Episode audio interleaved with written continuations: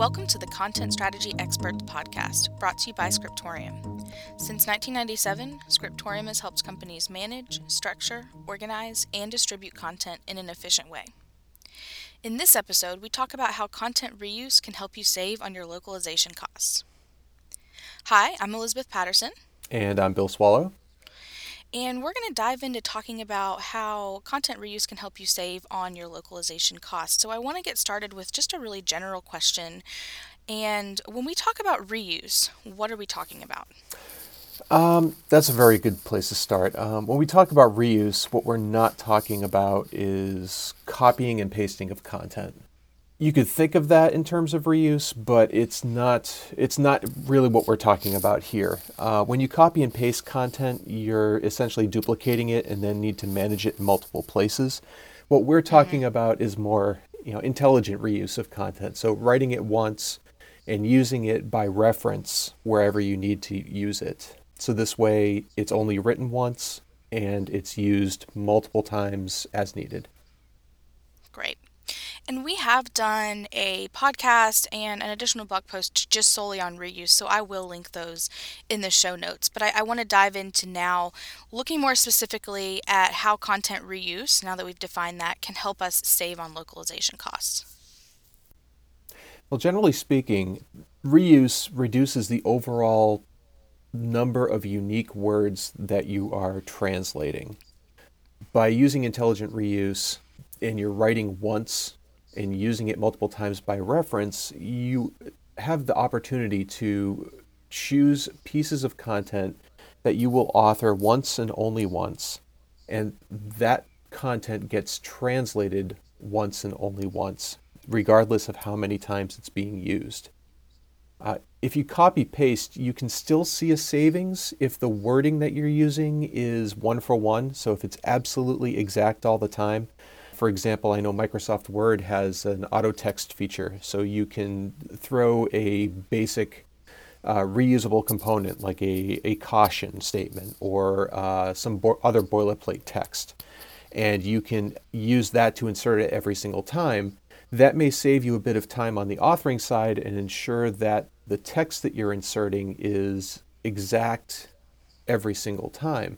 The only mm-hmm. problem with that is that it is inserted as normal text every single time you insert it. So it does still increase the total amount of words that you need to send to the translator. It might be a one hundred percent right. match, but they still have to do a check against it to make sure um, everything is fine. And the systems that they use will still count those words and say, yes, this is a one hundred percent match, but you know, it's still being counted as, as part of your incurred cost because there is mm-hmm. there's something that's going to the translator for them to see, even though there's a match. And in some cases, you may even get what they call an ICE match or an in-context exact match on that text. So if you are using something like, you know, Microsoft's Word's uh, feature, you can drop that text in every single time and you can get this, you know, yes, it is one hundred percent you know, a one hundred percent match every single time it's inserted. And, you know, if it's a full paragraph, it could be, yes, it's a contextual perfect match. It's a paragraph and it says the same exact thing. But more times than not, when you talk about inserting strings of text that say the same thing over and over and over again, the context may shift depending on where you're using that text, in which case then you get maybe a one hundred percent match, which still requires some review. Or you get uh, what we call a fuzzy match, where, you know, if you happen to make an edit to that text that was inserted and, re- and copy and pasted, it's no longer one hundred percent, and therefore the translator has more work to do, and, and there may be questions. You know, this one says, you know, this one has two words that are different from this other block of text. They say roughly about the same thing. Should they be translated the same way, or is there a reason why they're different? You know, that just slows down your translation process. It injects confusion. It injects questions that need to be mitigated and answered, or you can then suddenly have a divergence in the translation where you shouldn't have. You know, the translator might have translated it two different ways because it used two different uh, structures. Right. So right. true reuse or, or intelligent reuse moves that out of the way by by taking the text that is being reused every single time, putting it somewhere to the side, is translated separately, and then can be used as as it needs to be used, you know, throughout your your whatever it is you're writing, um, you know, your manual, your web, uh, web content, whatever you need to. Uh, and there are some, you know, plenty of tools that are out there that do this well. Um, two of which that come immediately to mind for desktop publishing-based tools are FrameMaker and Madcap Flare. Uh, FrameMaker uses a series of uh, conventions where they store content in chapter files, and those chapter files are assembled within a book uh, file, and you can easily reuse an entire chapter in multiple different books just by linking to that chapter file from the book. You don't have to rewrite the, the uh, information. It's not being copied and pasted. It's, it's a dynamic link that goes right to that file and pulls it into the book. FrameMaker also has text insets, which function a little bit like the same th- in the same way, where you have a separate file that has a block of text, and you can say, hey, go to this file, grab that text, and place it here. And the uh, the smart thing about this is that when you do that in FrameMaker, you are not creating an editable copy of that text. It is, it is a reference to the file that contains the text, but you cannot modify it within the context of whatever it is you're writing. Uh, it is uneditable. You can see it, you can read it, but it is uneditable and you can't modify it. The same goes for Madcap Flare, where you're building things in a similar fashion, where you're grabbing individual files and you're putting them together in an order to create some kind of document or, you know, website or what have you. And Madcap Flare also has something similar to text insets. They call them snippets, and you are able to insert these snippets uh, throughout your content. And those, again, are managed in a separate place. They're written only once, and they are non-editable in the context of where you're using them. They're only there as a reference point. Mm-hmm. Now, these are great. However, you do have some uh, concerns when you're using these tools for localization purposes. Um, they're not inherently bad, but uh, if you are looking to do a lot more with your content, let's say you are... Um, styling your content very differently for different outputs, or you're creating the same type of output but the styling is different. Uh, the text insets and such are, uh, and the snippets, they're going to, I believe, carry a lot of the formatting information over with them from where, however they're formatted, where they're stored. So it's not incredibly ideal, but it does reduce the total number of words that you're translating. When you move to something like X M L, you have a bit more available to you because you have these these conventions, but they're built into a format of writing that does not have the formatting applied to the content. So it's all text-based, and you can do uh, quite a bit with organizing and reorganizing your content without having to worry about, you know, your your headings being formatted, you know, one way or another. Uh, it's all just plain text, and the formatting is applied at the point you're publishing. Right. So I think what we're seeing here, obviously, is that you know, there's really one main way that you're going to be saving money on your localizations costs through reuse, and that's just reducing that, you know, word count. But the way that you go about making that happen in your strategy is really going to vary depending on where you're at as a company. Right.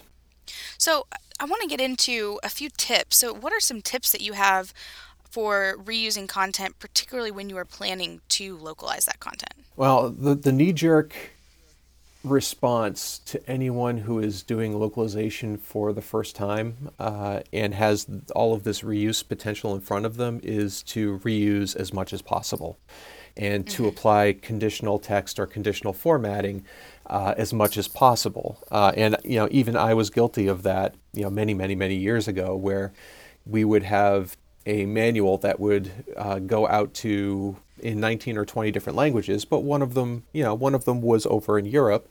And I figured, oh, well, for the English stuff, we'll just condition in and out the, the characters that differ between certain words. We'll condition in or out a U in color, or uh, we'll condition out a Z for an S for localize, uh, you know, these types of things. And, you know, I thought I was being, you know, quite inventive, and, you know, It, it, it came back immediately that, no, you cannot do this, because when you send something for translation, the translator gets a, a wall of garbage that they're looking at and wondering what you're trying to do with these words. Um, so my first bit of advice is do not go too granular with your reuse. Things like reusing uh, words or phrases, I would really limit that, you know, as as much as possible. You really want to reuse at a larger chunk level. Um, so if we're talking D I T A or if we're talking something like Madcap Flare, reusing at a topic level. So here is a topic with a heading and a bunch of text or a procedure or what have you. Reuse that whole piece. As you know, if you need to reuse it five, six, seven times, that's great. You've written it once and you can leverage it, you know, an additional, you know, four or five times. That's fantastic. Reusing things like notes, cautions, warnings, they tend to stand on their own. I mean, they they are used in context with other text, but the warning itself, you can write those to be very standalone as far as, um, you know, what the thing you should not do is and what the outcome of that is within the context of that warning statement. And you should be able to put that off to the side, write it once, and use it everywhere. There are two benefits to that. One is the localization impact, and the other one is that all your warning messages are exactly the same wording, and it will drill um, that information into your readers' heads over time as they read it to say, oh yeah, I shouldn't Just do really this. Really important. I should not do this. You know, there are only yeah. so many ways that you really should say, don't stick your hand in the machine while it's working or you'll lose it. uh, you really want to say it only once and and. and repeat that statement multiple times until it's drilled into your audience's head to, hey, don't stick your hand there. Yep. And you want to make sure that it's being said in the same way so they don't take a, a different meaning from that. Exactly. Or have it translated differently, even though you, you meant to say the same thing. Right. It's something that I'm thinking about as we're talking about, you know, what we're, what companies give their translators so that their, you know, translators are trying to figure out, you know, what they mean is writing styles. So when you get into an organization that has many different writers, what are some things that you need to be, you know, aware of when you're planning on sending info or sending content to translators? The first thing you have to do is have your style guide nailed down and make sure that all of your writers are following that guidance. Sometimes in larger organizations where you have too many authors and perhaps not enough editors to clean up after them, uh, you might want to look into some kind of editing-based software or language-based software like Acrolinx or Congree to do a lot of the spot checks uh, automatically rather than relying on someone to catch it in proofreading. Uh, you know, especially if you have tight timelines, quick turnarounds, and you know, everyone is just too busy to proof each other's work. Uh, I know that the the days of having a, um, a a fleet of editors cleaning up after writers is, is has kind of run its course. There are still many technical and editorial editors out there, but not to the degree they used to be in, in let's say, the even the, the nineteen eighties, you know, when, unfortunately, I started working. Right, and, and and content governance can help with that as well, right? Oh, absolutely. The more you can nail things down and have a process for how you produce your content, the better off you're going to be. And the one thing you absolutely must do, uh, and I wanted to touch upon this also with the uh, the style guide, is you have to include your localization people in that overall plan for governance uh, and styling as well. You want to bring them in to help define the language style that you're going to be presenting this information in. Uh, you know, the way they're going to write their translations, how you want their translations to uh, to read, and which words they should use and which words they should not use and why.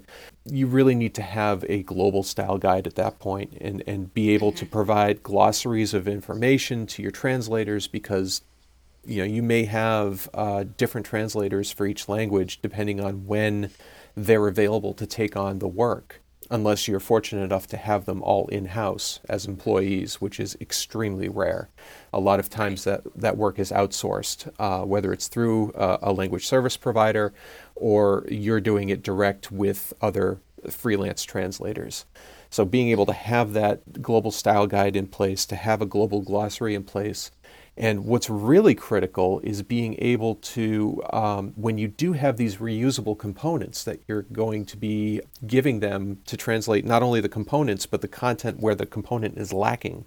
Because when you're reusing by reference, that content does not exist in the file that they're looking at. So you want to be able to provide additional contextual information to the translator to say, oh, hey, you know, when you get to this point, there's a bit of content that's being inserted, and maybe even provide them with the reusable co- content to say, this is this has already been translated, but this is what's going in here.